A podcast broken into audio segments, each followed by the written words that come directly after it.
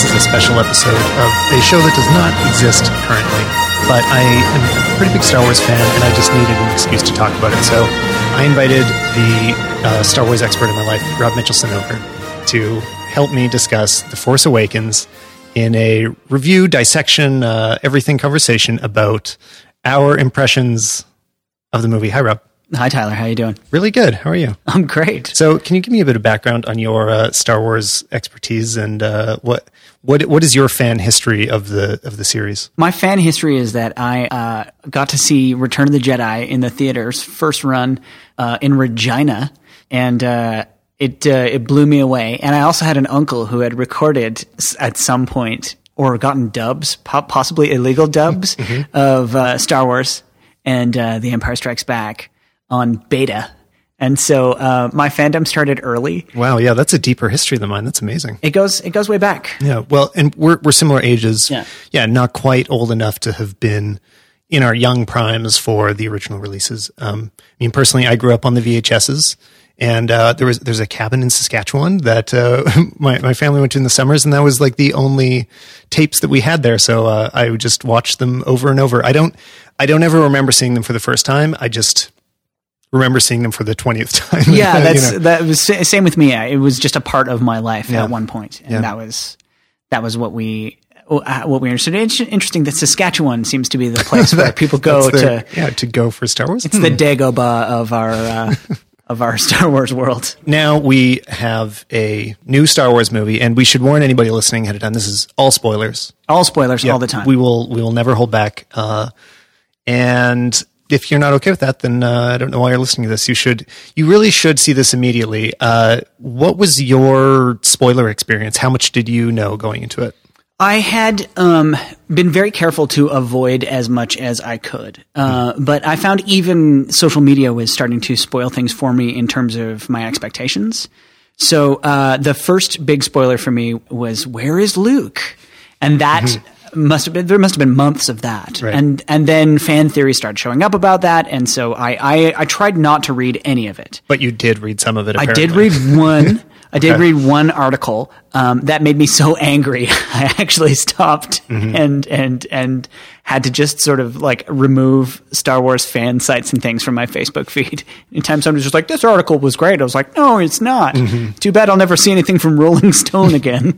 Yeah, well, towards the end, I installed a Force Blocker. I think was the name of my Chrome extension that just Nice. Yeah, gave me a big warning anytime I hit a site. And you know what? I was actually very successful by the end. I came in knowing almost nothing. I think I'd seen the poster give, had given me the most exposure to what this was. It's like, okay, uh, this guy has a lightsaber. You know, like there's I can see who the characters are, but I didn't know anybody's names. I didn't know their roles or, or relationship in the universe. And so I was really happy about that. Unfortunately, as we were on our way to the movie, oh no. the, CNN was on in the other room, and they gave a, about a twenty second description of the overall plot. So just before I, I got a, a quick summary, and that, that was that was a bit too bad. But I really, I mean, I, I enjoyed the um, surprise of it. I was really glad I didn't know anything, but I don't think that this movie rests on surprises or gotchas. You know, that is not the strength of this movie. There isn't a sixth sense moment of because of the Luke, I'm your father revelation that it really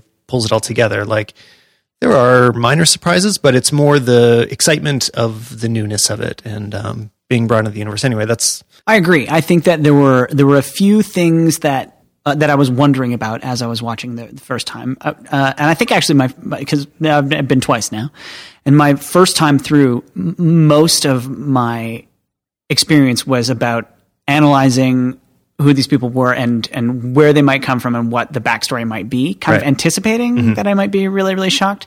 And it took me a while to settle in and just think, you know what, I, I can just enjoy this film for a film, Right. and I don't have to tear it apart right away. Yeah. Later, yes, but Yeah. not Well, immediately. And I actually, I think I enjoyed it more because I intentionally tried to not break anything down as I was watching it for the big moment for Han's death. I think it wasn't all that surprising. I think, you know, there's a lot of foreshadowing and just guessing by Harrison Ford how much he was in the film. Like you, you could guess it, but I intentionally just did not think about it because I didn't want to, to try to have decided what was going to happen. Um, I really tried to just like ride the wave of, uh, what the movie presented to me. I felt really, really similarly as well, um, uh, because the Han's death actually did surprise me. I, I, I know there'd been so much made of the inclusion of these characters from the original, or the original trilogy. Yeah, no, the original trilogy. The that, trilogy, yeah. yeah, the the only The exclusive, Trilogy. the Holy Trilogy. That they, um, that I, I wouldn't have been surprised if they'd left them around for the whole time. And I also wasn't really that surprised when, when Han died. I think it made a, it was a good narrative choice. It put him in, uh, it kind of puts Rey's in Rey and Luke's shoes a bit uh, when Ben Kenobi dies. Yeah. There's that, that there's that mirrored there, and also he's he's been around and he has done it all, and it was it was right for him to go. I think in a kind of Western movie sort of way. let's take a step back and Yes. let's just go to our overall impressions. I I loved this film. um, I thought it was really great. Uh, f- like d- generally, um, I'll go into more detail towards the end, but I I think it is my new favorite Star Wars movie. Th- that okay no actually that's not necessarily right. It's not necessarily even my favorite. I maybe feel more emotionally attached to the first ones. I will later argue that i think it's currently the the new best star wars film and i think a lot of people wouldn't want to hear that. Um but uh but no i really really enjoyed it. It was extremely fun it was funny it brought in a lot of new things i've heard a lot of other people tear it apart for how close it was to the original, but I didn't feel that at all on my first viewing. Looking back, I uh, yeah, I maybe it didn't need to follow as close as it did, but I was not thinking about it on my first viewing at all. It didn't bother me. Like I, I noticed some of the most obvious uh, parallels, but it wasn't taking me out of the film. Um, even though I, I know it definitely did for some other people. What about you? Uh, I felt that I, I noticed the parallels between the original trilogy and, and this one right away, and it also didn't bother me. So in that in the moment of it being like, oh yeah, they're doing this, they're doing that, it all felt like a way to to do what they're trying to do, which is to franchise Star Wars for a new generation, essentially. Right. And so I, I was, I was up for that ride, being aware that Disney wouldn't want to blow four billion dollars on, uh, on, on three pictures and not have something to market afterwards. Right. So I think there were places where um, that all that all felt right to me. And it was fun to revisit the aesthetic of the Star Wars universe as we remember it from the original trilogy. The, the prequel trilogy, George Lucas was adamant that he wanted to push the envelope and do more visually with Star Wars. He wanted to do as much visually with the prequels as he as he did with establishing ILM and and making those those first Star Wars films. So Right. in any case, the aesthetic of the of the new film felt really comfortable to me. It was like it, it, it seemed exactly right Mm-hmm. Yeah. for a Star Wars movie. Whereas the prequel trilogy had a f- had, I, I w- I had really high hopes, and I felt like it was a bit too glossy and a bit mm-hmm. too cartoony almost.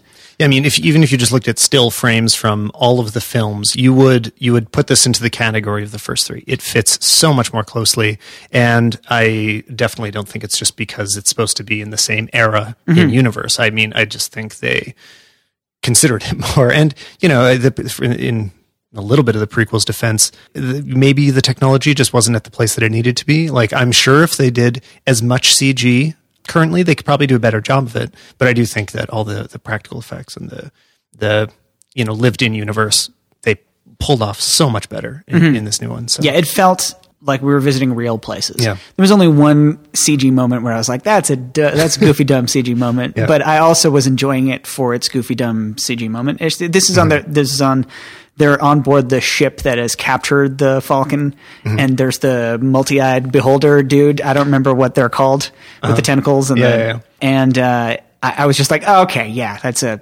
that's a big goofy cartoon puppet thing." But it was a it was a comedy moment too, right? It was uh, like th- that would not have worked quite as well as a puppet. No, if it and if it had been like a dead serious thing, it would have been it would have been If it was supposed to be scary, Yeah. yeah, they may maybe playing it differently would have worked. No, but it was it was just Right.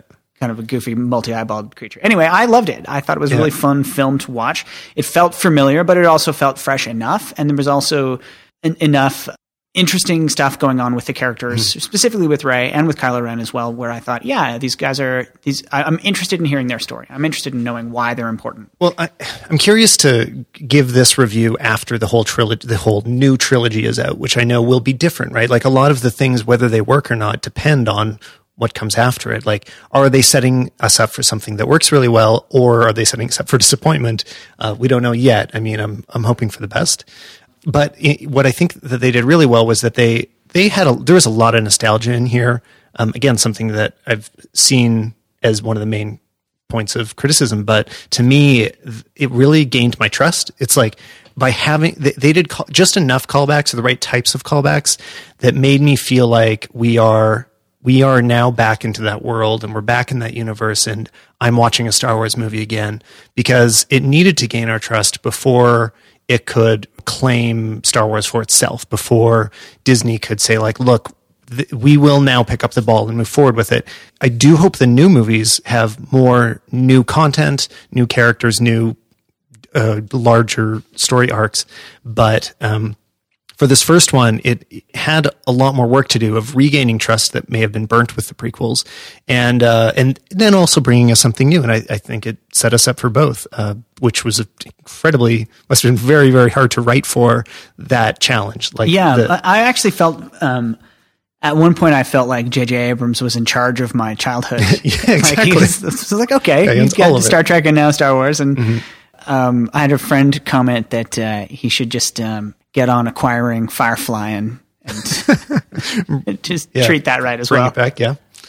Okay, moving to uh, a, bit, a, bit, of detail breakdown in characters. Let's talk about what worked for you, what didn't. Um, Rey, yeah, is, okay. is now our new character, which mm-hmm. I I don't think I really realized for a while into the movie okay, who are we following here? who is who is our main character? Because uh, yeah. uh, you know, at, at first I'm like, is this Poe guy going to be our hero? And right, you know, yeah. I, not not having uh, realized, I didn't I didn't know who's going to play the most important roles. And so, um, yeah, partway through the film, I realized it was going to be Rey, and uh, she worked so well for mm-hmm. me. Like the the development was similar and different enough from Luke's um, it, you know, it reminded me of it, and it didn't uh, didn't feel like it was uh, just a, a rehash.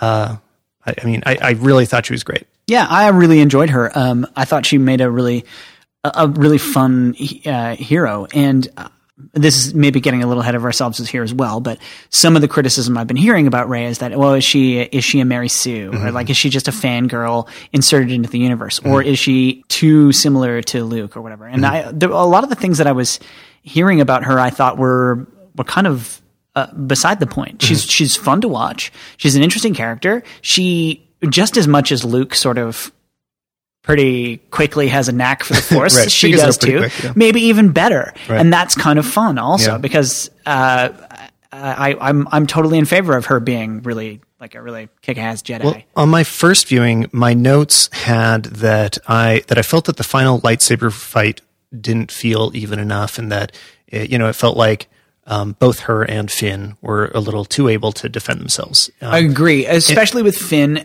Maybe a little bit more with Rey because she's because she's fighting off all those dudes in the beginning. Yeah, she has more of a reason to be. She's been established as more of a, a fighter. Yeah, but but what I was going to say is that was in my notes of negatives at first, and I just watched it again last night mm-hmm. in IMAX, which was awesome. Yeah. And it, uh, I didn't have that same feeling the second time. Like just looking for it, I was kind of looking into that scene, like waiting to be frustrated by that imbalance of power.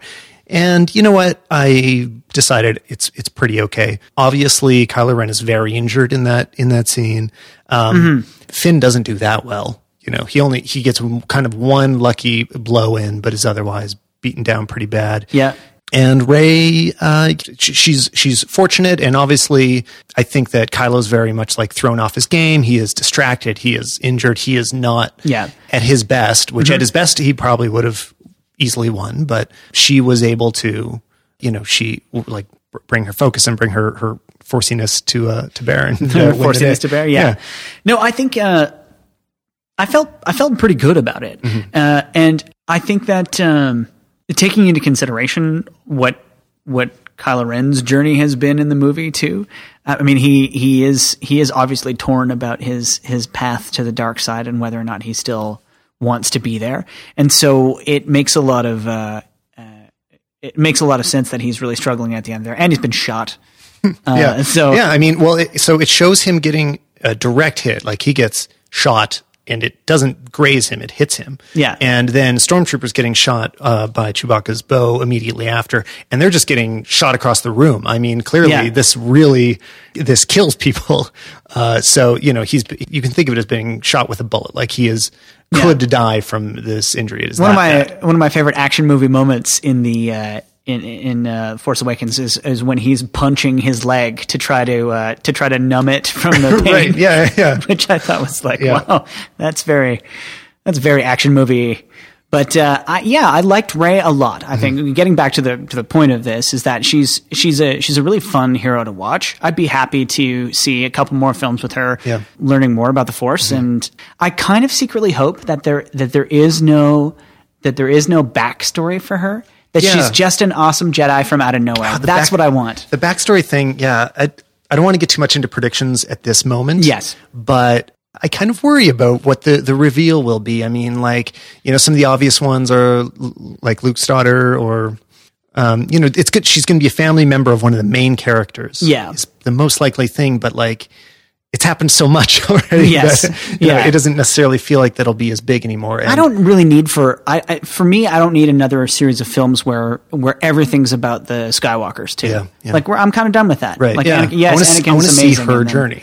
And then is Luke more amazing or less amazing than Darth Vader? I guess it depends on what which which time machine you take to wh- talk to which George Lucas.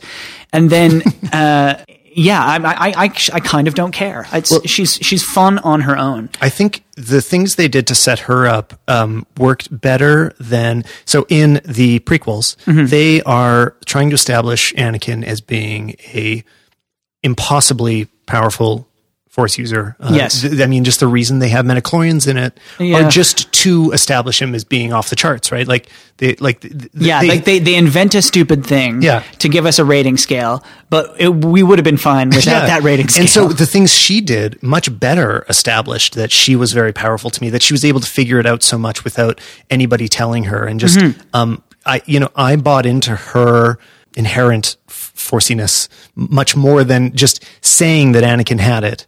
She shows that she has it, which, Yeah. you know, is obviously just better filmmaking. Yeah, no, I really liked it. Um, I, I, I thought, I thought she was a wonderful character. I really enjoyed having her be a part of the film. I was also going to say th- this is an overall thing, so I can Mm-hmm. bring it up many ways. But uh, advantage to Luke is the obviously these three are going to be much more pre-planned than the original trilogy because in the first, Luke doesn't have that arc. You know, he is not on a three movie journey by the end of episode four. Yeah. you know, at the he has completed somewhat of an arc at the end of episode four Yes, he has. and it's not it doesn't leave as many open questions it it, it wraps itself up pretty well and Well, you don't Lucas Lucas said uh, has admitted many times that that because he wasn't sure that he was going to be able to make three films, he made Star Wars Mm-hmm. or whatever it's called now, New Hope. And uh, I'm I'm saying that dismissively. I know it's called A New Hope, but I, I, Yeah. I still I I still kind of hang on to yeah. the fact Even that the film is called Star Wars. even calling it episode four i have that same feeling of- of, that it kind of just is its own self-contained film and if you I, I recommend everybody go rewatch it now and cut everything else out of your mind and just watch it as a single film with nothing Mm-hmm. else and it is a different experience than thinking of the the universe, the, the Star Wars universe, because it could have just lived on as one great movie that won a bunch of Oscars and was praised by critics and Mm-hmm. wasn't the franchise giant that we have now. yeah. Anyway, but yeah, uh, yeah. So I think that lack of pre-planning on the original ones would mean that we will end up with greater satisfaction from from the characters' journeys. That's what I hope. I, I think there's they've certainly introduced lots of uh, quite a few characters to us that have the potential of being really interesting, uh, and so now we just have to kind of follow their follow their journey as it goes. So Well, how about Finn? So uh, where, where's Finn going? He is uh, he likes to run. yes, it does. His uh, number one trait is get, get away from any danger. Uh, but if you uh, need to help somebody, then do that first. I think uh, he's he's also in a way filling in parts of the parts of the the the, the Han Solo uh, legacy a little bit. I, I mean, uh, Han Solo is a great character because he's kind of brave, but not really. except when it counts. Mm-hmm. And so I think there there's a little bit of that in in Finn as well, Right, but okay. maybe without the same level of competency either, which is Right. Mm-hmm. kind of fun about him. I'm not really sure what purpose he serves, but it's fun to have him Yeah. there. Yeah, it's funny by the end of the movie, there's a little bit of like, oh, he, he wasn't as central as I was expecting. He isn't, I mean, he clearly is a main character, but in other ways isn't. Um, I don't know. I, yeah, I'm, I'm curious to see what kind of role that he plays. By the end, you know, obviously Star Wars is a film that doesn't rely on one character, one main character. There are, the supporting characters are extremely important in all the films. So yeah, I mean, I uh, I don't expect that we're going to have any big reveals about him later. Uh, we're left with his uh, injury being very precarious. So obviously curious. Like, I mean, that could have a major story effect later. I don't Yeah, know it could actually. That'd be it'd be um, uh, it'd be compelling if they played that out a little bit as well, um, lessening his ability to sort of physically react to situations, and and then finding out maybe more about what he's what he is useful for. Right. Um. Anyway, he's a he's a neat character, and I also like that there was no sort of apparent. I mean, he is using a lightsaber, but it doesn't seem like he's he's got any Jedi skills. It Yeah, they don't- Sort of seems like he's kind of lucky. Yeah, they don't hint at it at all that, that I can really think of. Not really. In fact, at one point they they accuse him of not understanding how the force works. That's not how it works. That that was such a. That's not how the force works. That's one of the most perfect lines for me that really resonated because it it speaks to so much of what's happened in in the real world in uh, Star Wars discussion since. You know, it's a response to the prequels in a way. It's a Yeah. response to how everybody looks at the the force in the films. Um, I think it was. Yeah, it was it was more meta than it led on to be, and, and perfect. yeah, no, a nice little uh, little cookie from the uh, from the writers, just Mm-hmm. like like to toss you a snack and be like, here you go, fans. Here's here's something for you to yeah, Mm-hmm. we know. Um, something I thought was funny uh, to bring Poe into it. I, I listened to the audiobook of the novelization while I was on holidays. Mm-hmm.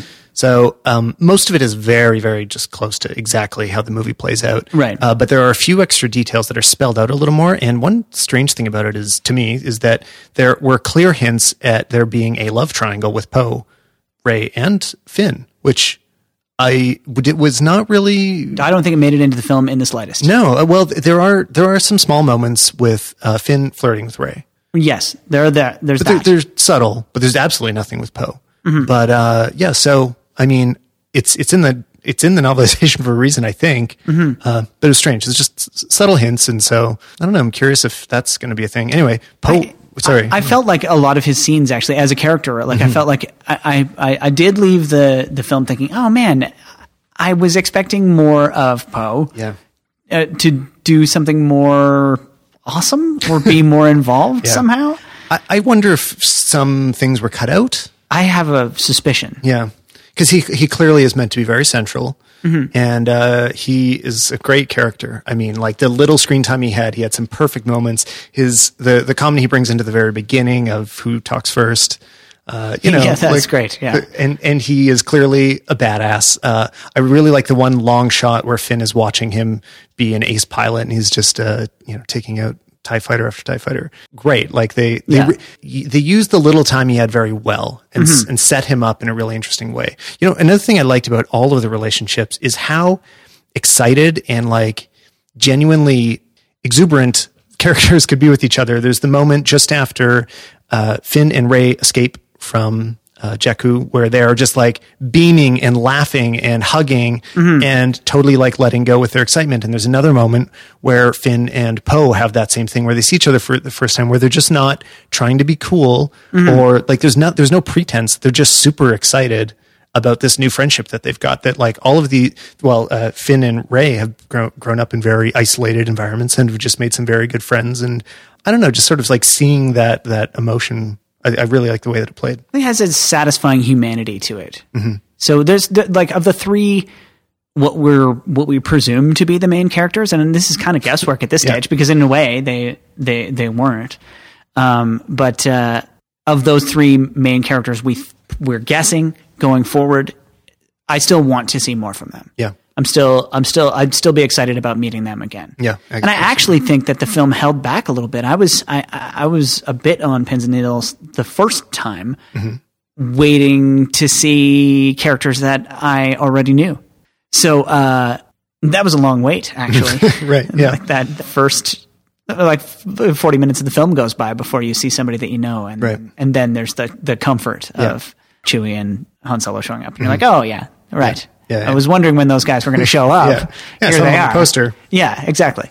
and uh, Kylo Ren is kind of the other biggest uh, biggest one that we have left to, to talk about. And I I think he's a perfect villain. I really uh, he he's much more considered as a character than Vader was from the beginning. Vader was much more of a generic baddie, you know, just kind of there to cause mayhem and uh, destruction for its own sake and be menacing. And gradually he turned into more of a character. But already after only one film, there is so much more to wonder about and to hope for. And um, there's so much more to Kylo Ren than, Yeah. uh, than there have been in any other villains. And this is this is backtracking a bit, but I mean, Vader becomes a, a much more interesting character in Return of the Jedi, and then a much less interesting character in the prequels.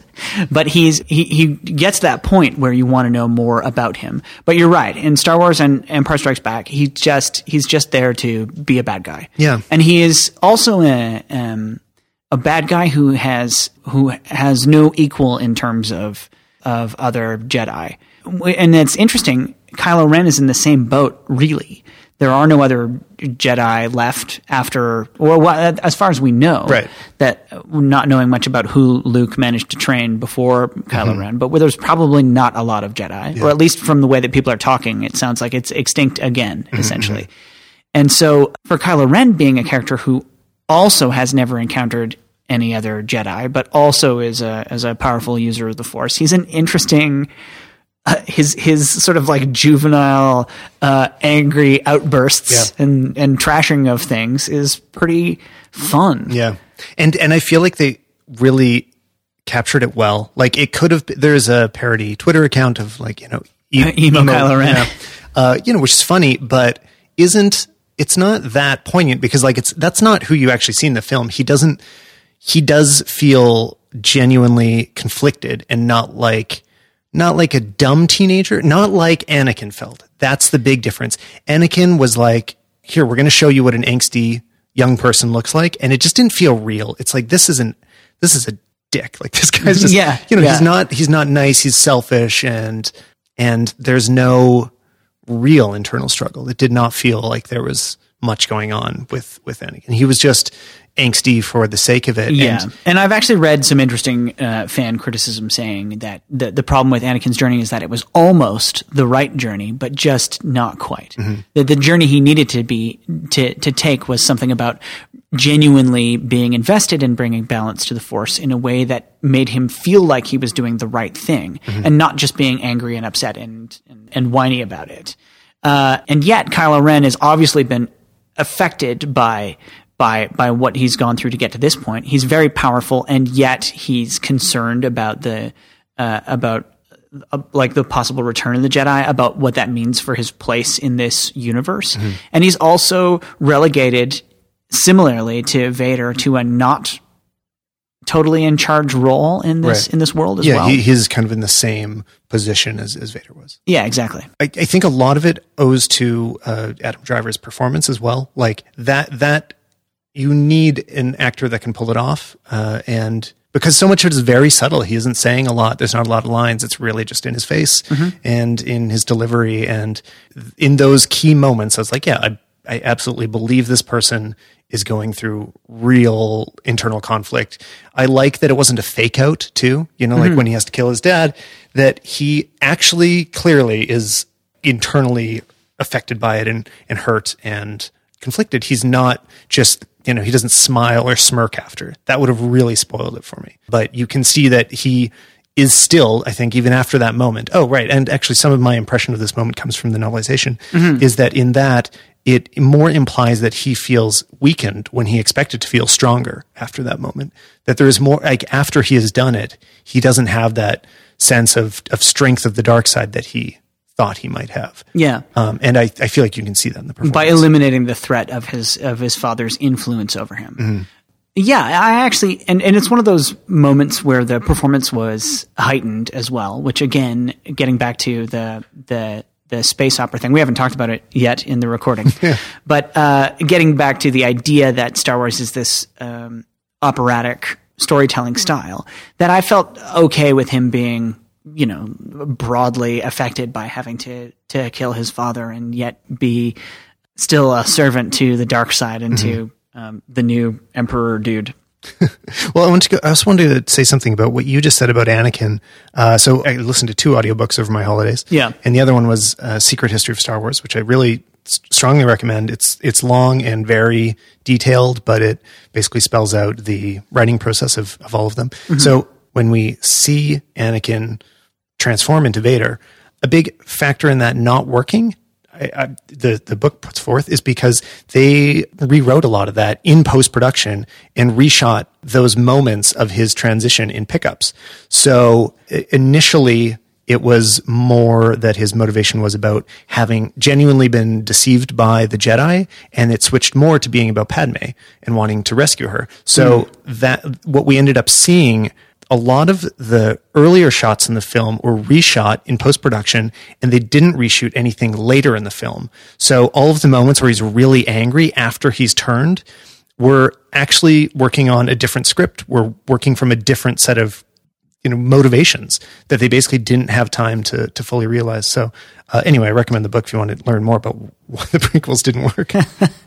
Yeah, I mean, there's there's a lot of reasons, but certainly that would be that would be a factor. I mean, he doesn't have a his his rationale for for turning to the dark side doesn't seem quite enough somehow. yeah, And um and again, it were would there at all? I, I don't. know. yeah, yeah. I mean, like a lot of it, uh, you know, like going back and like uh, killing the sand people because they d- took his mother, who he hasn't visited. yeah. Who you decided not yeah, to visit? Yeah, I, I mean, his his his his arc isn't isn't particularly compelling, but that's also the problem with with prequels in general is that writers and creators get this idea that we want to know what happened before and we're only interested peripherally. Right. so we talked about lord of the rings and and how it is that uh, um, Before this recording, yes before the of Rings, recording. yeah. so so audience i wish you could have been here uh 20 minutes before this all started. Um, but uh, uh, Tolkien had had built this world and just included elements of it which he thought might be kind of interesting because he originally thought the Lord of the Rings was going to be a linguistic history of the elves, way way into like the Silmarillion and all the rest of the stuff that kind of came out in the Lost Tales years later and published posthumously. And so by including just those details as as points of reference in the film to get you wondering about the universe, they're really interesting.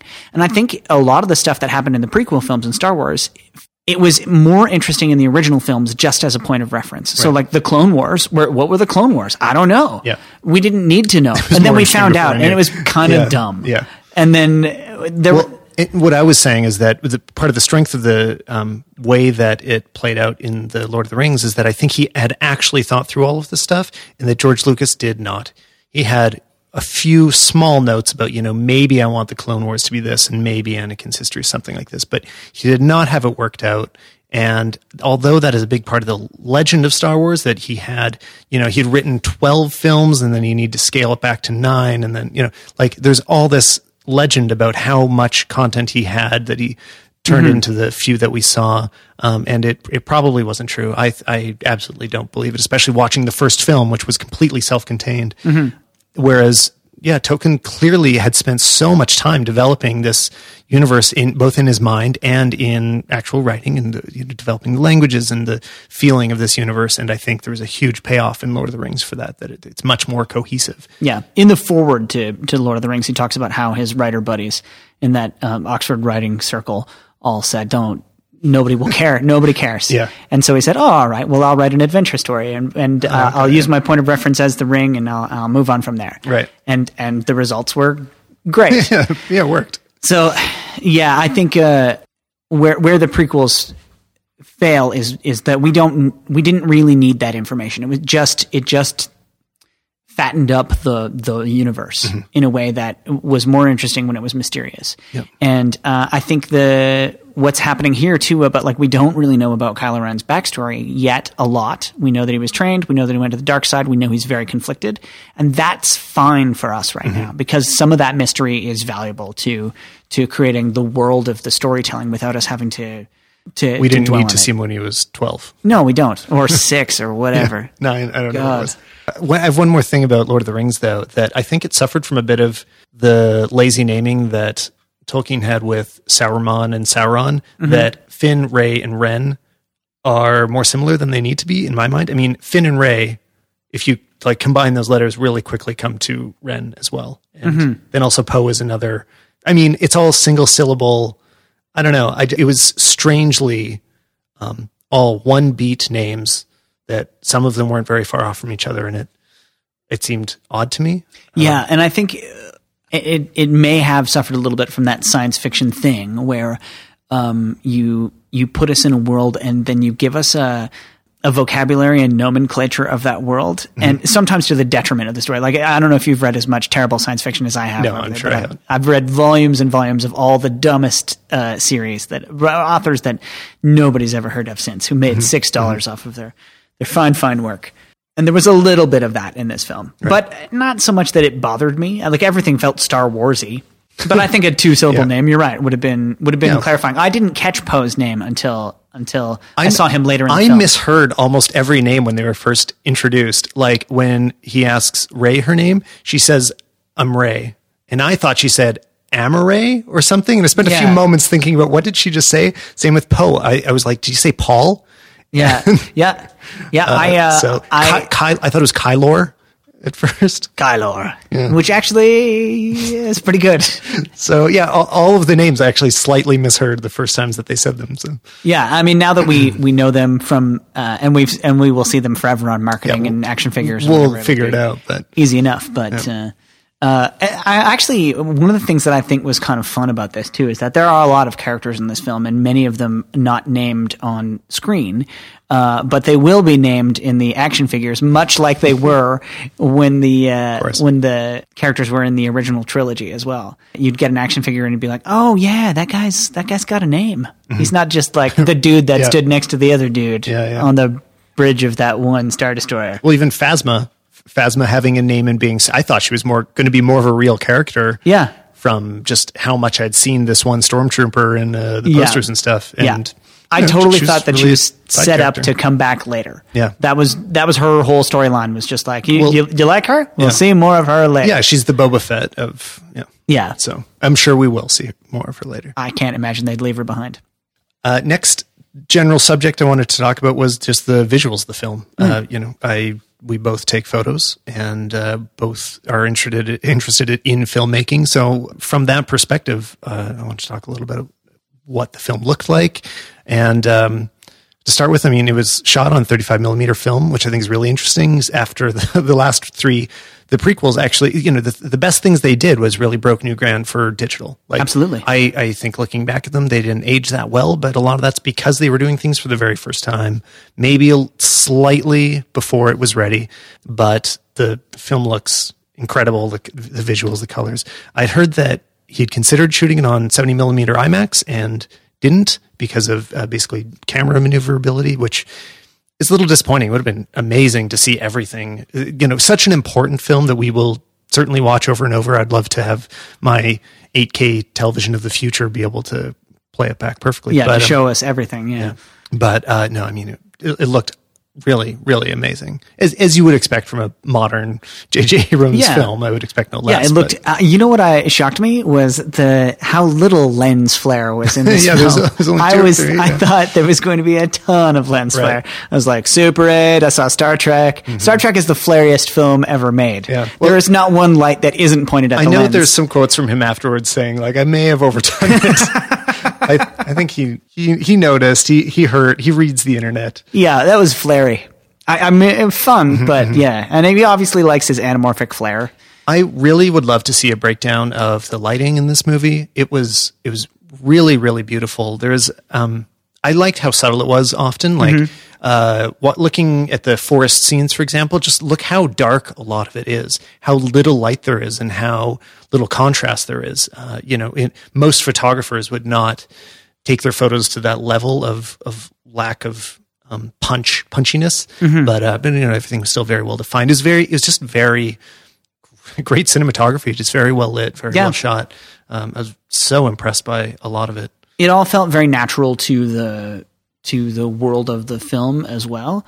Um, I thought uh, the the the the lighting and the actually the compositional choices in the in the forest at the end too when they're on the laser moon the the, the death The rock moon, yep. where I, I thought it being almost essentially black and white was really fun to watch at that point in the film with the too. two lightsaber colors. Exactly. Yeah. Really stark. Uh, and then and then two two colors at the opposite end of the of the spectrum, essentially. Yeah, there, well, there's so much of that red and blue language throughout it. I mean, Yeah. throughout the film, there's almost always a little streak of red in, in Kylo Ren's mask, which even when it wasn't like motivated, even when you wouldn't see a red light, there would just be this like, and if you, if anybody hasn't noticed it in the first watching, look for next time. That constantly there are just little spots of red that are moving through his the reflections um and that would have been intentional like his his mask is not red so they just brought little red sources into it um, that often speak to you know what he's thinking, and I think it worked really well. And then it's it really pays off in the uh, dramatic moment with Han, where you have the blue and red on either side, and Mm-hmm. um, and then the the sun disappears, the blue fades, and all we're left with is red. Yeah. and it was a bit heavy handed and perfect. Like it was it was a very it was a really blunt visual storytelling that I just thought really enhanced the everything about that scene. It was Yeah. Perfect. I mean, it was obvious too that that that light and dark were being used as a as a fairly blunt visual metaphor Mm. throughout the the film as well, and and that's why like you know the the First Order's new weapon is powered by whole suns, so that they are extinguishing light from Mm-hmm. Right, the right. universe as they as they go.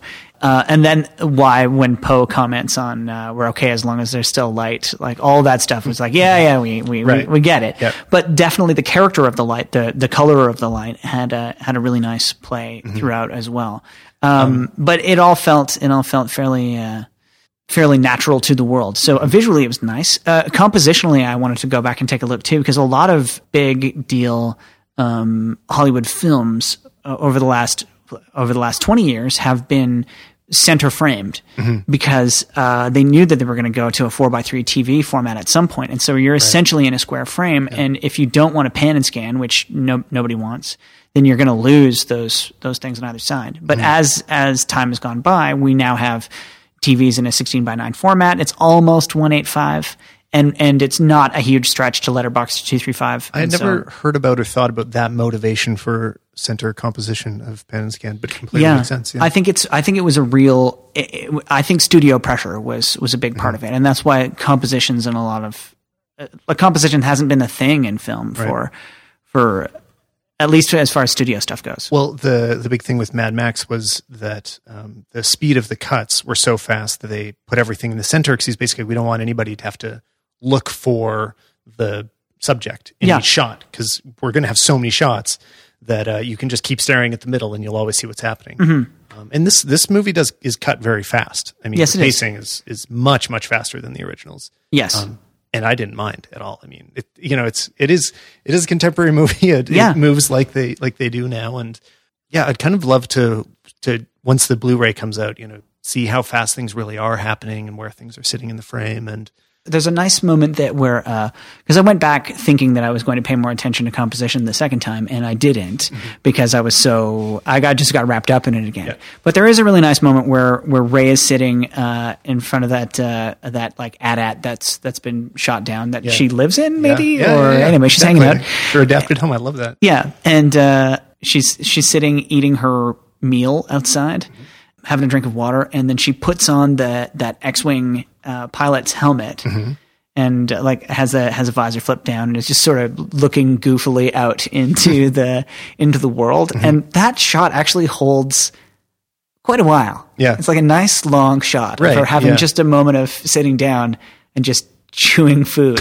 Yeah. And I guess also to give you a moment to recognize that that is an X-wing helmet, and and and that there's something more to her story there, Yeah. possibly related to her parents or or whoever her family is and why they left and what that situation was, Mm-hmm. or m- maybe not. Well, did you notice the little uh, X-wing fighter doll in her uh, in her house? Oh, is that she, what it was? She grabs something or puts it down, and it's yeah, it's like a homemade stitched together, like looks like a voodoo doll, Right. Of, uh, of an X-wing pilot. Oh, okay, Um, yeah, So yeah, hints at who knows what.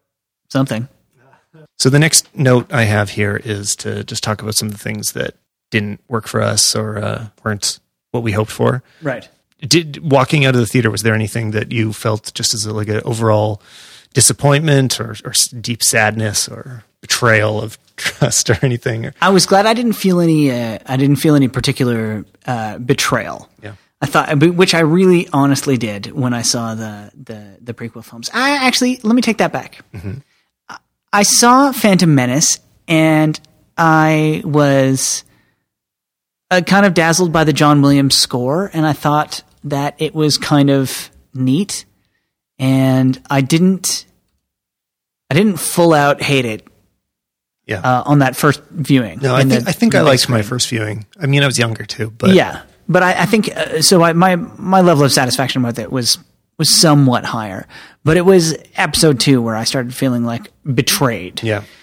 So in any case, on the first viewing of Star Wars, I thought um, I thought it was good, and my, the second viewing, I actually liked it better. I, I was I was I was letting go of what I what I thought I needed to expect for the film, and that allowed me to see it just as a as a fun movie, and and it was just a fun movie.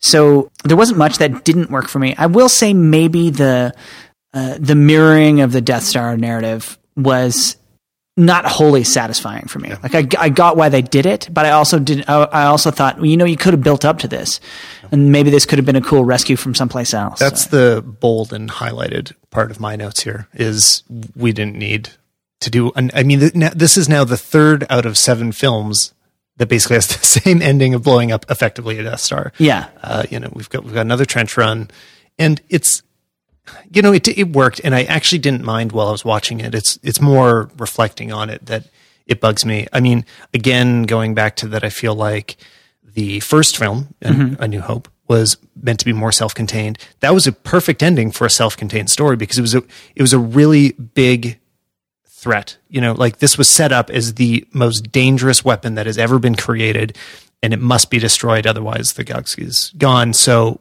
you know, it was very satisfying when that first one was destroyed. Yes. But I, I think that it could have been only at at the end of Return of the Jedi that they could have destroyed the one Death Star. I think would have actually been more satisfying if there had been a longer build of the threat. So now going and doing it again, they're like, well, this is actually much, much worse than the Death Star. Remember the Death Star, this is a thousand times bigger, but we took care of it in the first film again. yeah. So and now what? And Yeah. now it's it's a thousand times bigger. What's the what's the thing that's going to happen to Yeah, these so, characters? yeah. next? How are you going to make it a thousand, thousand times bigger than, yeah. yeah. So the so the so the empire collapses. The rebellion has won. Mm-hmm. The the the um uh, there's some muddling around as they try to reassemble the republic. It clearly doesn't work. Dissolves into some chaos of some kind of civil war, which I'm. I, to, if the filmmakers are listening, I don't care about. I don't want to hear about it. I do not need to know what happened in the intervening years, except for what you tell me in these three films. I, th- the rest of it is not important. So the first order comes out of some of that chaos with what's left over of the empire on their side of the civil war, presumably. Yeah.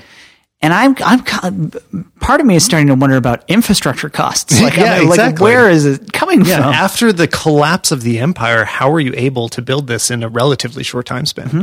You know, or was it always under development? This also raises questions about Snoke, which are more speculative, I guess. But like, where was he? Where where were all these things that needed more than what? Wait, how long did we have? Is it thirty years of in universe time? Uh, roughly, yeah. Yeah. It must have been roughly. You know, thirty years is not that long to terraform a planet to turn a, a planet into a weapon. So, I- you know, to me, some of these things must have been happening earlier, and Yeah. so I, I feel like it, it didn't need to be repeated. I also feel like I could have used one or two more lines that made more clarity of the relationship between um, the New Order. Wait, the one what's it called? New Order. First Order. First Order. New Order. Something else. Yeah. and Joy Division. I agree. I think that people make too much of that, and really, New Order is the better band. So let's let's not. Let's lay that discussion to rest. Yeah. So yeah, the First Order, and uh, wait, who else? who else is involved in this conflict? And the Empire and the Rebellion, and, and this time though it is the resistance. The, resistance. Yeah. Yeah. Um, but yeah, the resistance and the New Republic's relationship. Yeah, that's it. New New Republic and First Order. Um, that relationship wasn't really clear, and I know we don't want to go and rehash the Senate and stuff, but I didn't. I, I spent some time thinking about it and wondering what's going on here.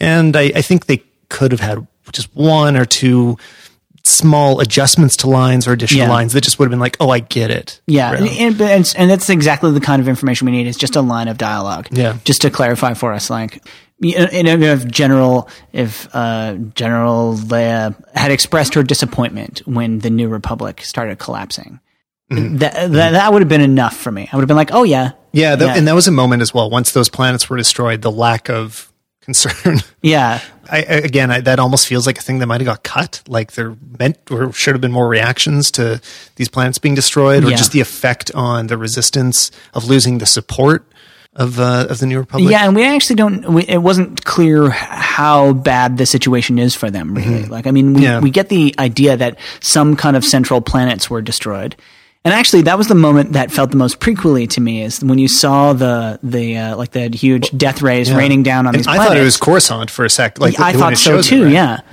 Uh, so, it, which maybe, No, it's I, I've checked since it's not. no, it's some other place. Yeah, it's it's the the central place for the New Republic, which isn't Coruscant. Uh, the H- H- mm, I forget. Yeah, Right. H- H- Hosnian system, something. sounds good. I'll, I'll insert it into post. Great. Yeah.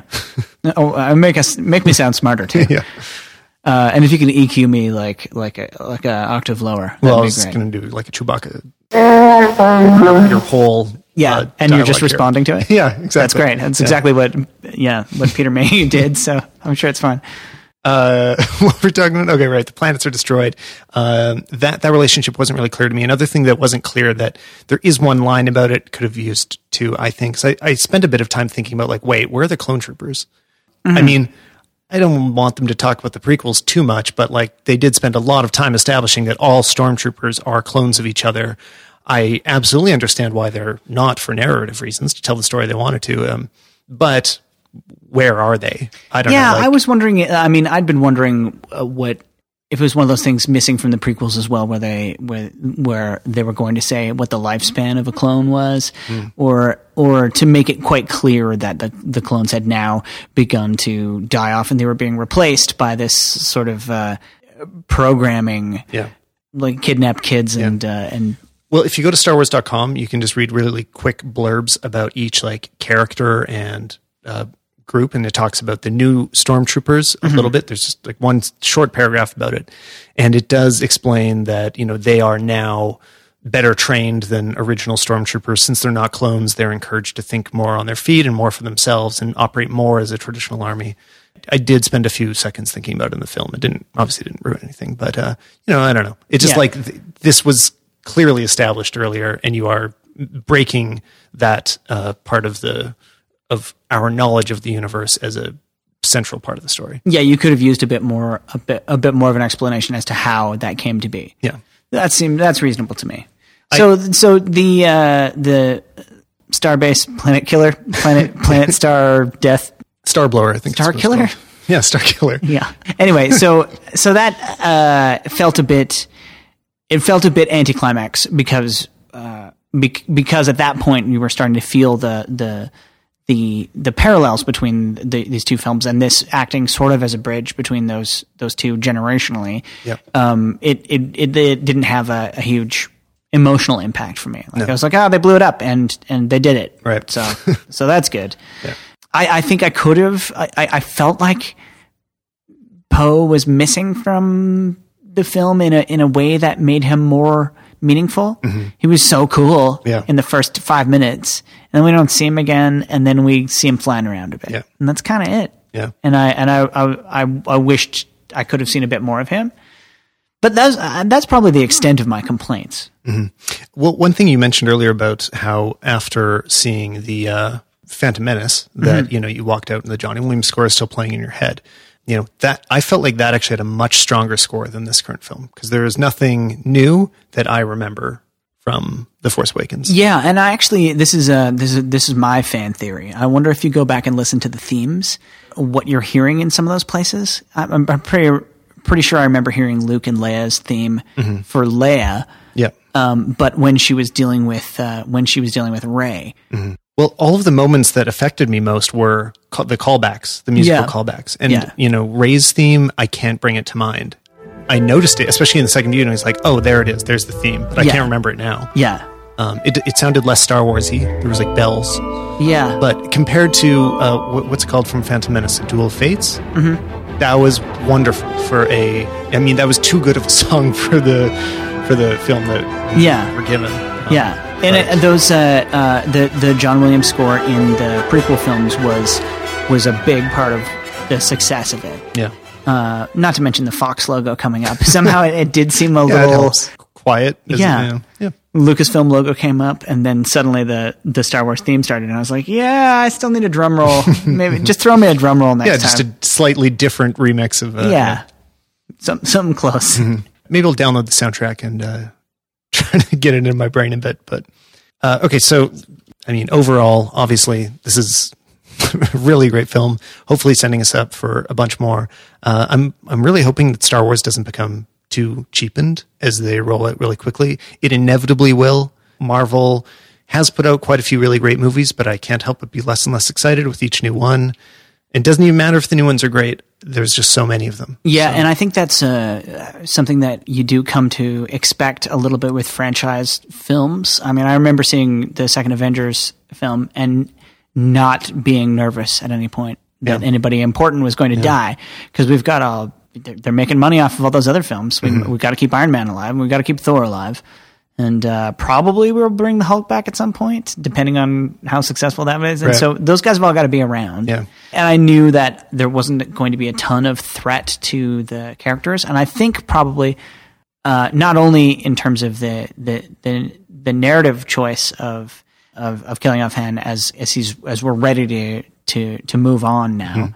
But also the meta narrative choice of eliminating him so that we feel that there is a threat to characters that we care about Right? Yeah. uh, was a was a, a reasonable thing to do. Yeah. I hope that, I mean, I think it'd be great to carry on the trilogy structure. You know, after nine, nine's kind of what we were expecting Yeah. from the beginning. That was like supposed to be the whole story.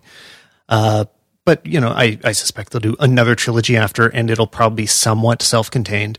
And because of that, they're not forced to hold on to Rey and Finn and Poe and uh, Kylo Ren in episode 10. So any of them could die by the end of episode 9. Um, whereas that is is not the case in Marvel for all the reasons you pointed out. Yeah. Uh, so yeah, I mean, maybe maybe it will be able to be kept a little bit more alive. Next year we've got Rogue Squadron, uh, Christmas time, and then Rogue One. What's it called? Rogue Squadron, I think, is right. Okay. Um, Well, yeah, but I I'm mean, gonna sound dumb. Yeah, self-contained uh, story though, and Yeah. you know, so it can like have its own climax. Any of the new characters introduced to it can live or die, and we won't know. And it could work better. I don't know. The anthology films are an interesting idea to to expand the universe without without uh, um, forwarding the story of this main trilogy is a interesting choice. I wonder how many fans are going to be a bit confused by the release of a Star Wars film that's not a continuation of that's not Episode Eight. Right. Uh, and maybe maybe not. Maybe all the Star Wars fans are all have all got it figured out, Mm-hmm. but the the general moving going public is going to be a bit like, why are we in the past again? Yeah, Like, I'm really excited to see them recreate that past, though, um, and visually. Mm-hmm. Yeah. to try to be like, look, this has to actually fit into the time that you watch the other films. There's Yeah. no excuse of like, oh, well, it's 30 years later, so things look different. Yeah, we got to match up the clone Yeah. troopers. We got to make the masks and uh, like all the star the stormtroopers look correct. Yeah. I think that'd be really neat. Um, yeah. Oh yeah. Wait. I wanted to say one more thing about the clone troopers. That did they not realize what a hole they were digging themselves into with the prequel? That you can't have the same actor go on forever. So if you ever want to show a stormtrooper in sequels with his helmet off, you're going to have to go back and reconstruct uh, the actor in 3D. I mean, Yeah. because he has to be the same age. When they You and they didn't yeah. really bother, they kind of did, and they did in the Clone Wars. Mm-hmm. Like all they they all look kind of the same, except they try to give them like slightly distinct personalities. Yeah. But I also think that the Clone Wars series is is a pretty unwatchable stretch of the the Star Wars universe. A lot of people really enjoy it. I tried watching it. and Yeah. I didn't really enjoy it, but I, guess I shouldn't say that because so many people do like it. So Yeah, maybe it's just because I don't. I didn't. I'm still not worried about what was happening to Anakin. Right, And so something yeah. that happened in between the second and third films is not really. Well, out of the very few episodes that I watched, I liked that Anakin much more than in the movies. Yeah. like, he was much less annoying. he's more charming. Yeah. and uh, seems to have more of a purpose. Like Yeah. seems to be more involved in a in a meaningful way in that in that universe rather than just being angry about everything. But yes, th- that's a digression from our from our discussion of uh, the Force Awakens, which Well, I was going to say, I mean, the nice thing about a new movie coming out every year is like we could just have a podcast about it constantly. You can, uh, Yeah. you know, do a discussion every year. Uh, because, you know, Star Wars was gone for a long time. Like it just, it didn't exist for, well, kind of my whole childhood. All I had was the, the early ones in video games. yeah, Then it came back, but in a way that we maybe wish it hadn't. And it's really, uh, you know, here to stay for a while, at least. It's going to be uh, a big part of our lives for the near future. So. this is the part of the story that we were that we were excited about as kids. The the the continuation of the story from here on out. This is the part that this is the story where Luke was the hero. And it, no matter how much George Lucas insisted that this is a that this is Anakin Skywalker's story, it's not. This is Luke's story, his hero cycle, and and hearing what happened to these characters after that was always going to be more interesting than than what happened before. right.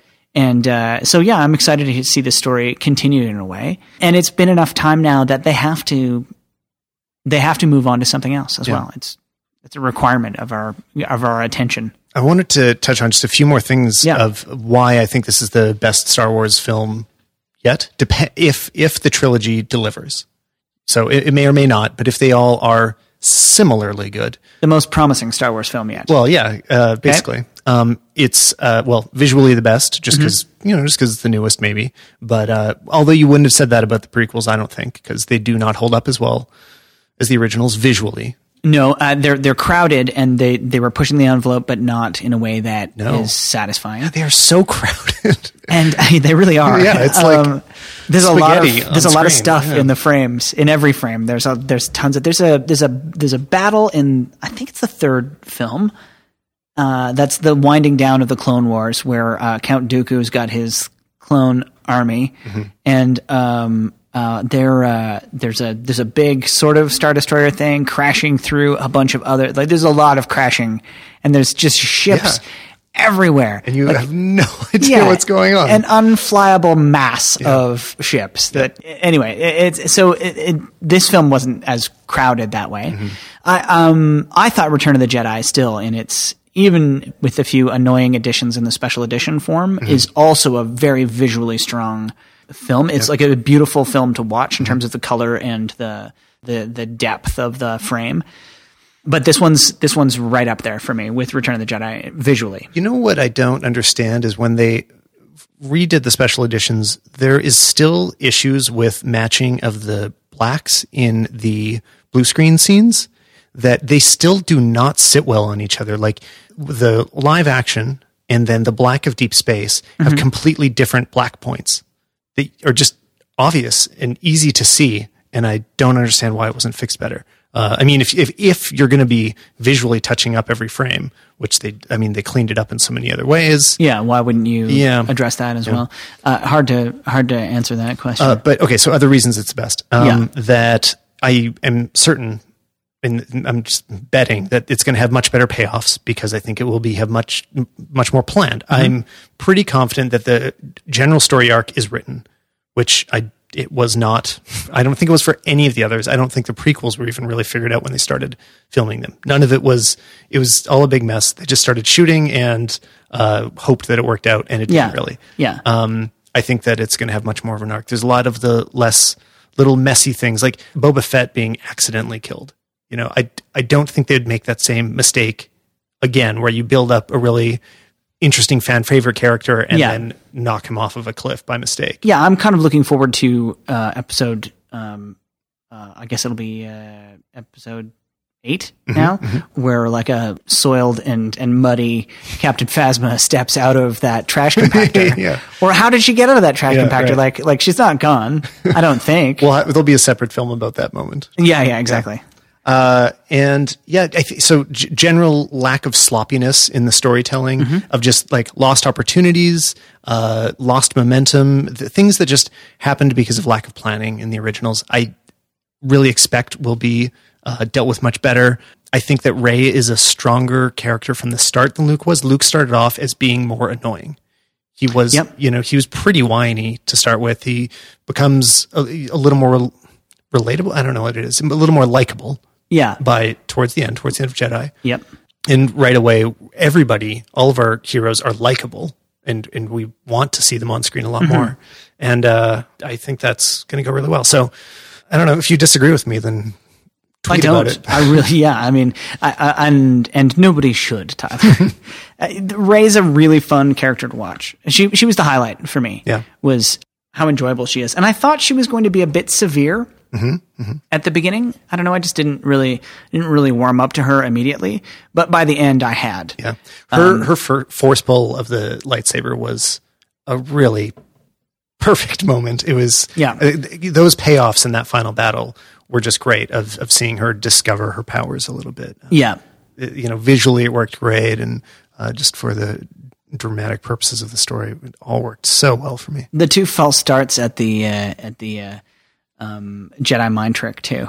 yeah, Uh, yeah, totally. I- really fun. I, I thought it wouldn't work for a moment. I'm like, oh, she's going to have to be trained first. Yeah. But um, you know, again, it's like it's building that she is actually extremely powerful and going to be a force to be reckoned with. Yes, and actually, why I would be totally satisfied if she comes out of nowhere as well. If she's not related to the Skywalkers or the Solos or anybody Mm-hmm. or the Kenobis, would like she's she's none of those things. She's just really cool. She's the same same way that Anakin Skywalker came out of nowhere. So did she. Yeah. Yeah. Cool. Well, thanks a lot for joining me, Rob. Thanks, Tom. Uh, hopefully, we can talk about more as uh, more movies come out in the future. Uh, where can people find you if they want to see you on the internet? They can see me on the internet at robmitchelson.com. Awesome. And uh, I'm Stallman on Twitter and anywhere else. So thanks.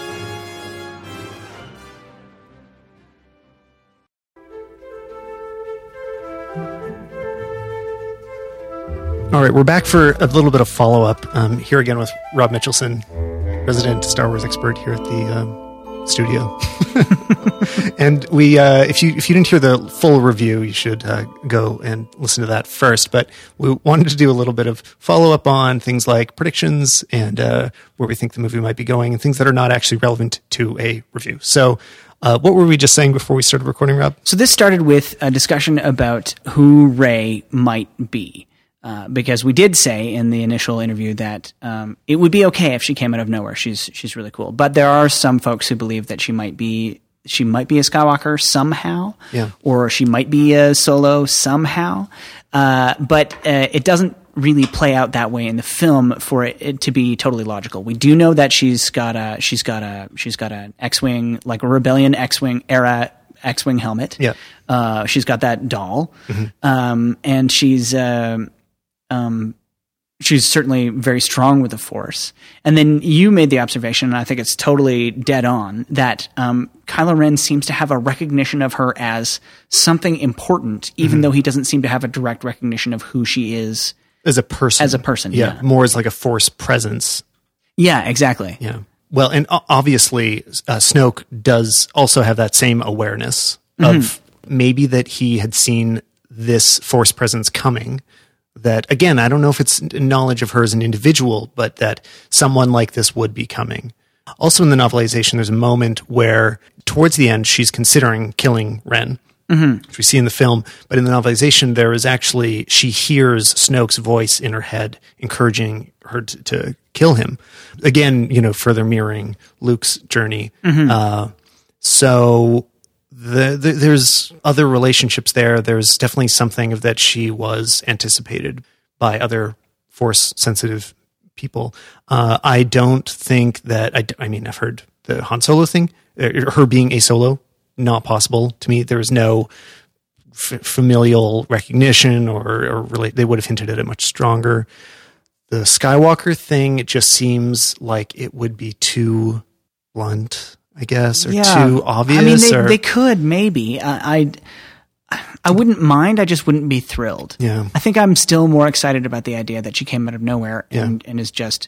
Uh, they they've certainly set Luke up for a long absence. Mm-hmm. There certainly are not a lot of, as far as he's aware, a lot of Jedi left because they all got killed off by his by his dad Mm-hmm. when they were kids when he was slaughtering children for fun. Mm-hmm. Uh, so I I uh, I think it's it's interesting to predict what they're going to make of her of her history in order to include her as a as a as a powerful force. And we ran through a list of other options as well. Like Okay, what well, other X-wing so- pilots do we know? yeah. Well, it says Biggs, but no. Like, so Kenobi is the other potential person, the other Yeah. like known strong force user. Yes. I mean, there- there's not many people that could like have any resonance when there's a reveal. Mm-hmm. There is, yeah, there's the, the solos. Um, well, so or, Organas, I guess I should say. Yeah, yeah. So it'd come from Leia, or from Luke, or from Kenobi. Right. And that's it. That's it. Really. So otherwise, it, should, it has to be somebody new. Yeah, and I think um, they'll have to handle it fairly delicately as well because the mishandling of of characters' backstories in the prequels really soured me a, a little bit on the importance and relevance of the Force. Mm-hmm. One of the things that disappointed me the most, looking back at the prequels, was that Yoda in in the original films, Yoda's a mystic. Yeah. He's not. Yeah, He, and he does he does things that no one has ever done before. And I know George Lucas wishes he could have had Yoda do a bunch of really cool stuff, but he was a puppet. And that's fine. But because he can't do a bunch of jumping around and, and, and swinging his lightsaber upside down and, and landing on somebody's chest and stabbing them in the face or whatever, then he, we just have to believe that he's so powerful and so at one with the force that there's that that we would find it incomprehensible. He's a he's a like a Zen master. Yeah, he, and he's above jumping and flipping. Exactly, yeah. Yeah. And so then when we see him doing it, it kind of it sullies it a little bit. Yeah. And so I don't know that uh, uh, they'll really have to walk that line carefully. If they want to do a reveal, which they might be hinting at a Wait, bit, are you saying she's related to Yoda? Well, that would be a really, you know, because we don't know what a Yoda is, Yeah. but he's 900 years old. So I just imagine him shrinking and shriveling slowly from human Right, yeah, down to sure. like, That's down just to his that final size. form. Exactly. Yeah. Like his, just his spine is so compressed at that point that he's, he's a puppet.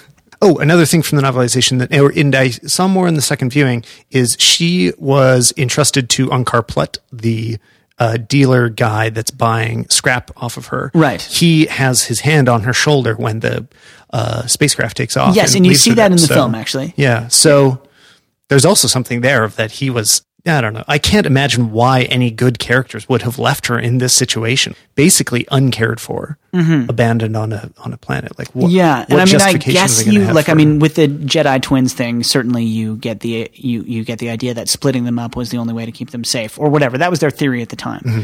Uh, but part of this discussion came out of the fact that our two characters with no last names in the film Oh, yeah, are right, Finn right. And Rey. So we don't we we have a question mark about Rey because of because of what happens to her in the storyline, but we also have a question mark about Rey because she doesn't have a last name to the best of our knowledge. Mm-hmm. And uh, Finn is his backstory is maybe we'll get a, a sampling of it or just a snippet of it um, because he he was a stormtrooper and he was taken away from his family in order to become a stormtrooper and now he's now he's escaped that but he also has no history or family name that makes him a part of something bigger Yeah.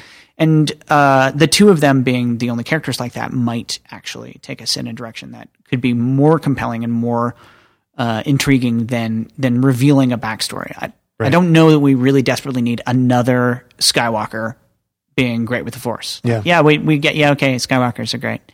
They're, they're so great. Yeah, because they well then like how do they carry that on in episode what ten? Will it still be Skywalkers? Like they Oh, have God. to break the cycle. Yeah, we have to like at some point. Yeah, Yeah. like at some point, another Anakin has to crop up, and you're just like, whoa, this crazy. Like, and again, I, I, um, maybe I want to put my money on Rey's a, a Yoda. yeah. She's a, she's a Yoda. Uh, so do you have any other crazy fan theories that you've read about Um, any about anything? Yeah, there were a few other fan theories. One was that um, uh, one, and this is obviously, I mean, it's it's easy to say, hey, you're so dumb now that the film has been released. But one of the big fan theories was that um, Luke had gone to the dark side and that he was Kylo Ren. Sure, and right. that's why, uh, and and that and that for sure, you. Uh, I've seen this argument a few places, but uh, a lot of like dedicated bloggers have been saying, no, no, you see him go to the dark side at in Return of the Jedi, and um, he just kind of barely makes it out from that, and that's why he explores this. So I, Right. I, I think that fan theory.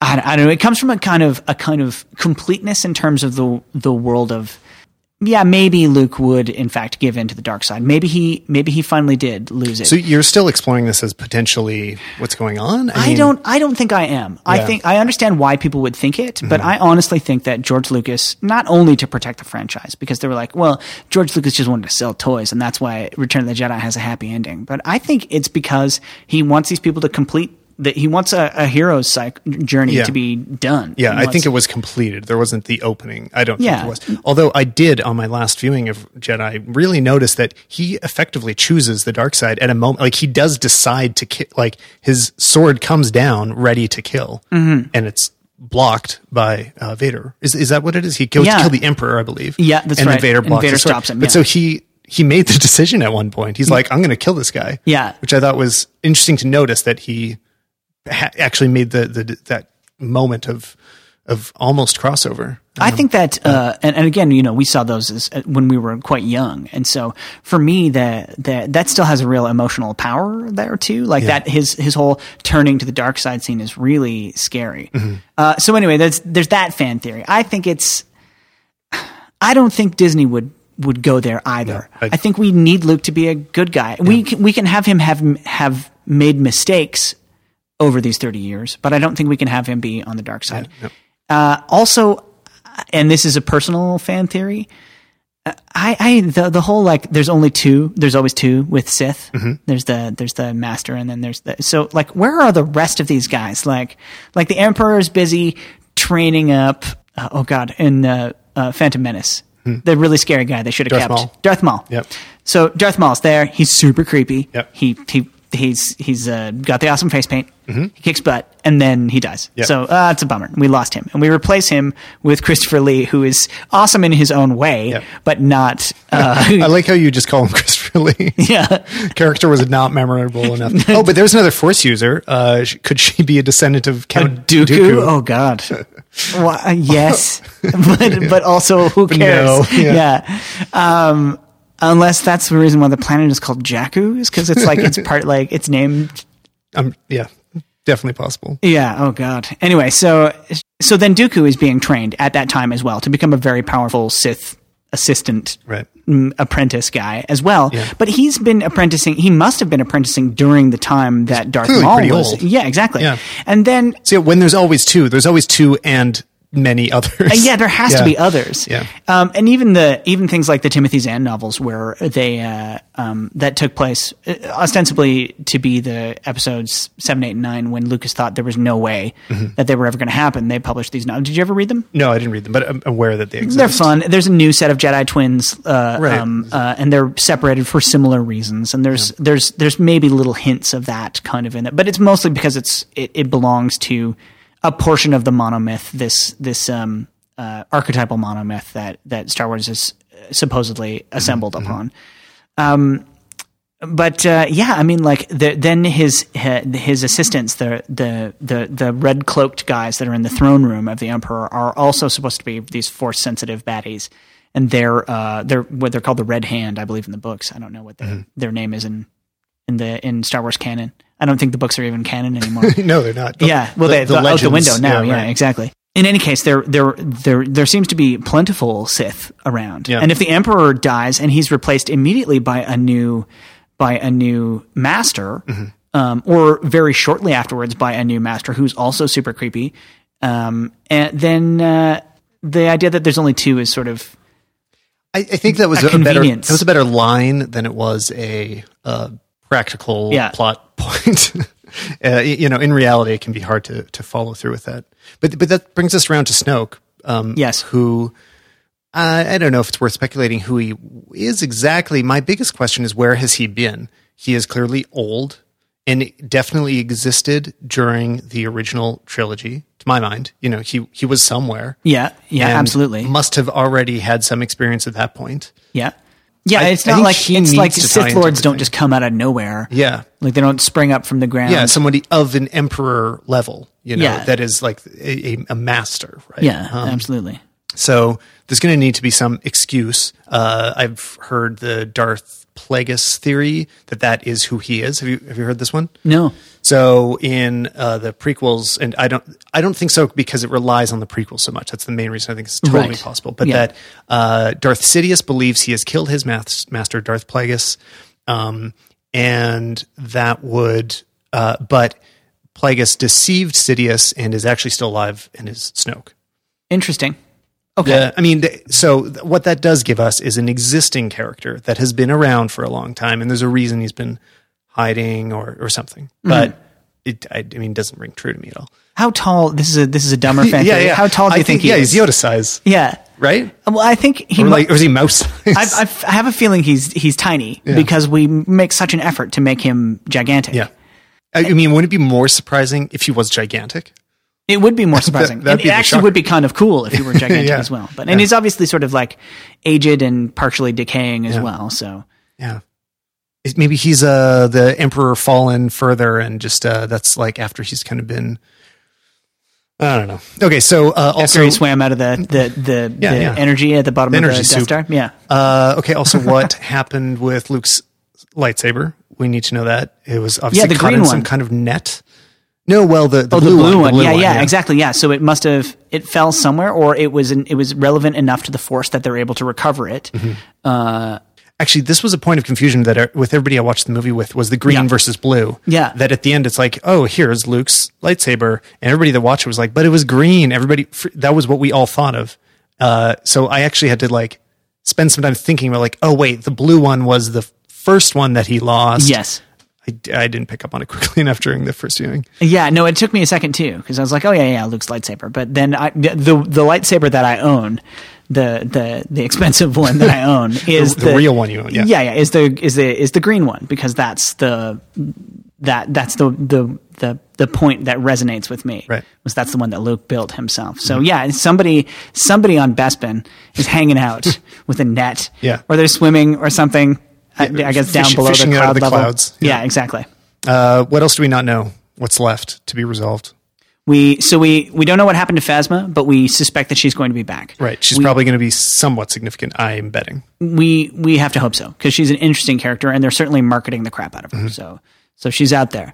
Um, we don't know what happens to. We don't know about Rey's backstory, and we don't really understand Finn's backstory and how that might influence other things. Um, we don't know what. Uh, how much more powerful Kylo Ren might become now Mm-hmm. that he has to compete with other possible Jedi. Yeah.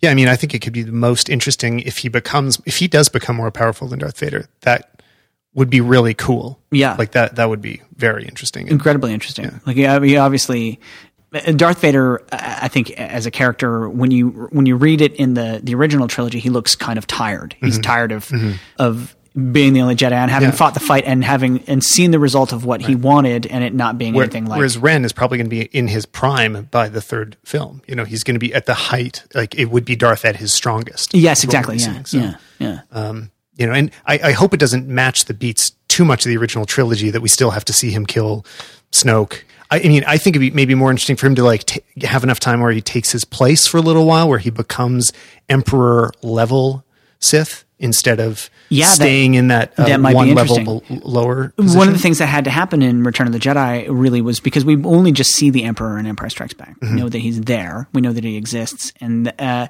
we end up having to build him up quite a bit as a, as worse than the worse. Yeah. like Darth Vader's Yeah, yeah. really really bad, but this guy is really really Bad, bad, really bad, bad. bad, yeah. bad. So if uh, we may actually one th- this uh, only because you just brought it up now, we have an extra character Mm-hmm. that we don't need because we've got Rey, who presumably needs to defeat in some way, whether that's coax back over to the good side or um, or or kill Yeah. Kylo Ren, and we don't care about Snoke because he's not he's not relevant now. Yeah. So if if if Snoke is is taken out of the picture and Kylo Ren becomes more powerful, that's a more compelling storyline. Yeah. Another thing I'd thought about right after the first viewing was that we have a Ren's redemption will be much more interesting than Vader's was. Yes. Because we saw him do something so much worse, kill a character that everybody's already very invested in, Yeah. that we knew was his father from the beginning. I don't I actually don't know if he can be redeemed as much. Yeah, I mean, he's when he when Darth Vader said it's too late for me, all that Mm-hmm. kind of stuff. it- you have to wonder if it is. Yeah. But with uh, Kylo Ren, he's he's really burning those bridges, Mm-hmm. and he and he did seem to struggle with uh, both with the recognition of of um, Rey as this powerful competitor as a Jedi, Mm-hmm. and then also with uh, killing his father as well. He, that that he that he's not even sure up until the last minute if that is something that he wants to do. Right. He thinks he does, Yeah. and he knows what Snoke wants, Yeah. and he knows that. I mean, certainly Snoke sees it as a as a there's a problematic interference in his becoming a powerful Sith mm-hmm. that he still has his parents around and hasn't gone and slaughtered them. Yeah. So that he's he ha- he doesn't have any of that with him, mm-hmm. but now he has the guilt of that and having having seen that. Mm-hmm. So uh, his redemption would be a lot more interesting because we've seen him we've seen him turn darker. Yeah. He'd started dark, Yeah. and violent and cruel. We've already seen much more of his journey than we did with with Darth. exactly, yeah. I feel like we saw more journey in this film than all of the prequels. Yeah, yeah, we really did. Yeah. Um, well, and that's because the prequels didn't. There isn't enough story to fill up that. Like, like this Anakin story maybe is one film, and it's not. It's not three films. Mm-hmm. Yeah. Uh, I, just a little more meta discussion. Well, One thing I wanted to actually pull out of our primary discussion was the idea of having a female lead.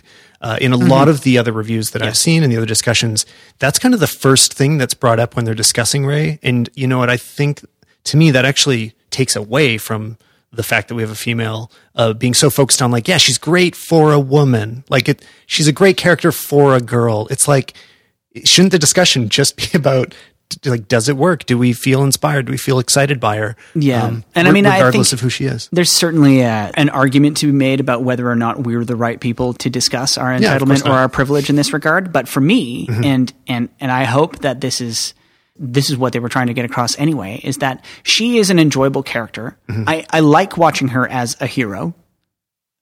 I don't think there's really anything to criticize about that. Yeah. Mm-hmm. Like like she's she's fun. She's a hero.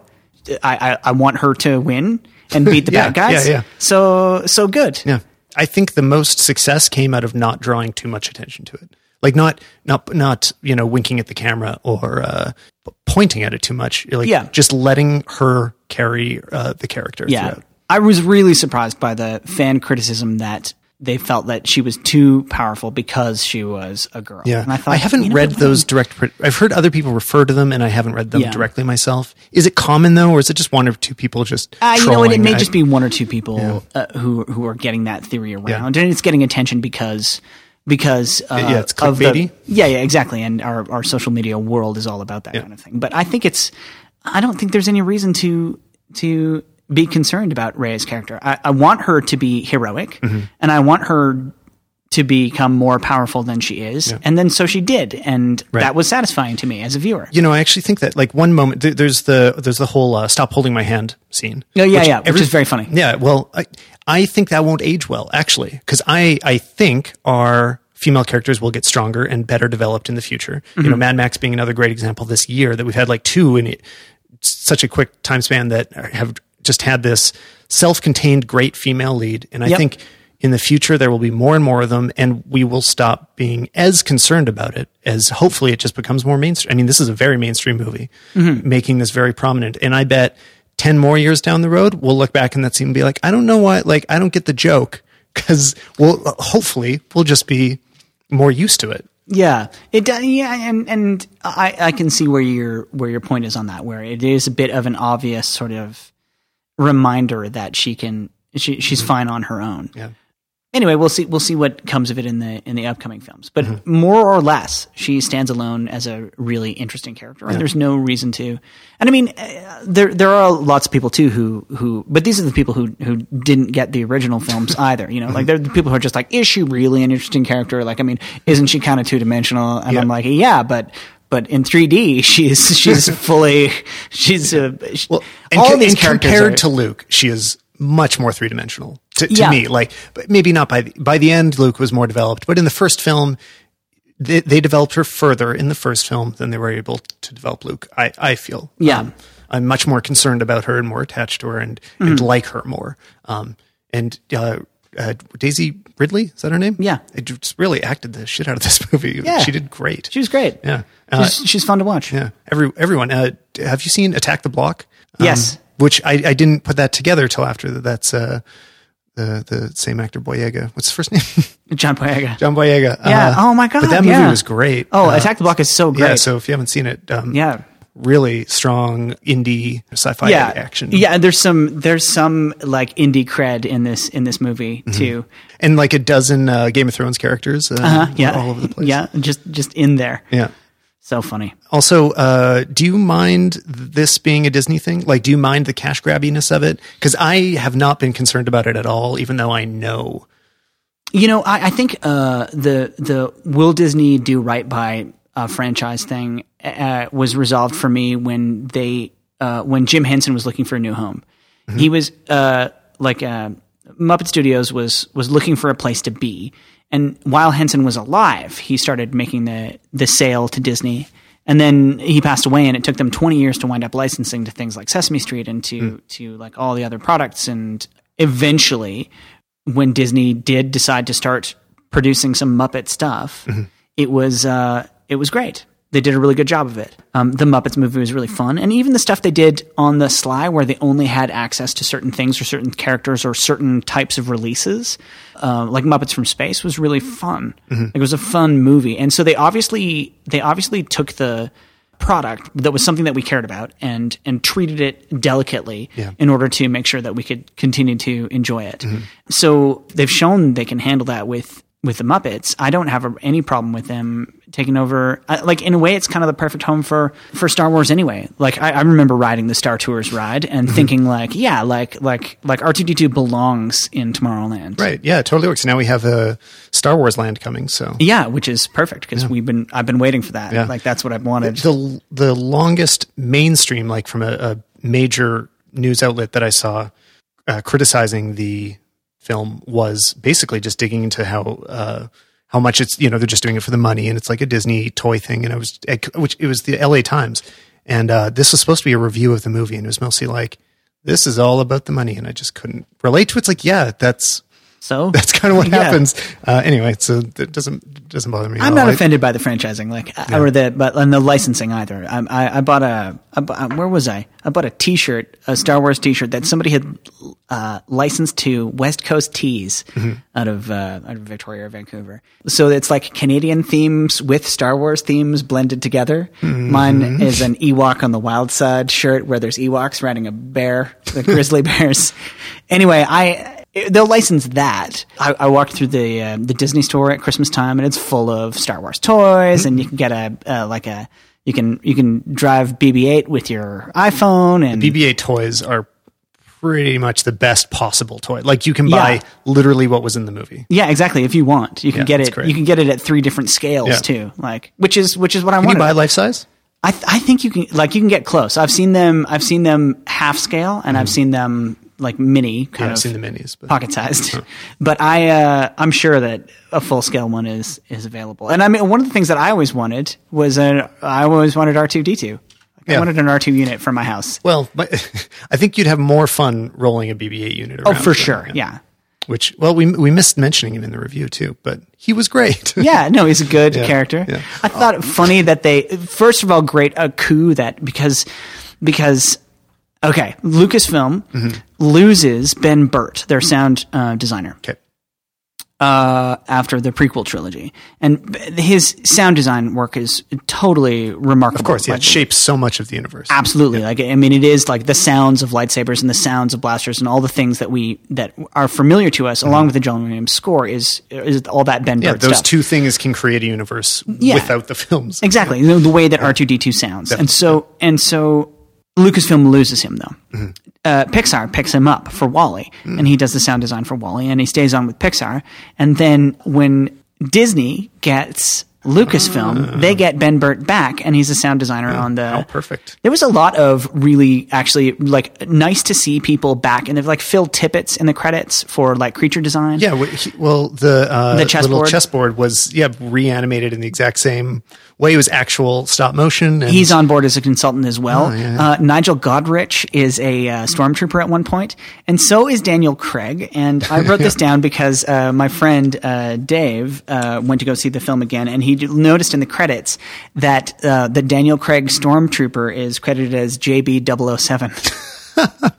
wow. Okay. Cool. So there's like there's lots of little awesome. there's lots of little things, but even watching the credits for the technical crew, there were people back in places where you'd be really happy to have them, and then also totally prepared to pass the torch as well. Just like creative consultant on this, creative consultant on that.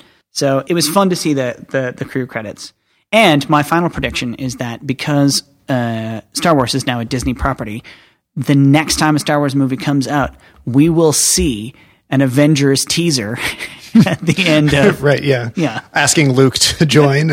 yeah, and they'll be eating shawarma, and uh, it'll be great. uh, well, we'll see. I just hope they do well by it. I hope so too. I, my fingers are crossed. I don't think they're they're going to mess it up. They've got a product. They're they're in for it for four billion dollars. They need to make it work, and that means that they've got to really try to make sure that they're making fans happy. Well, it's working so far. Yeah. Thanks, Rob. Thanks, Tyler.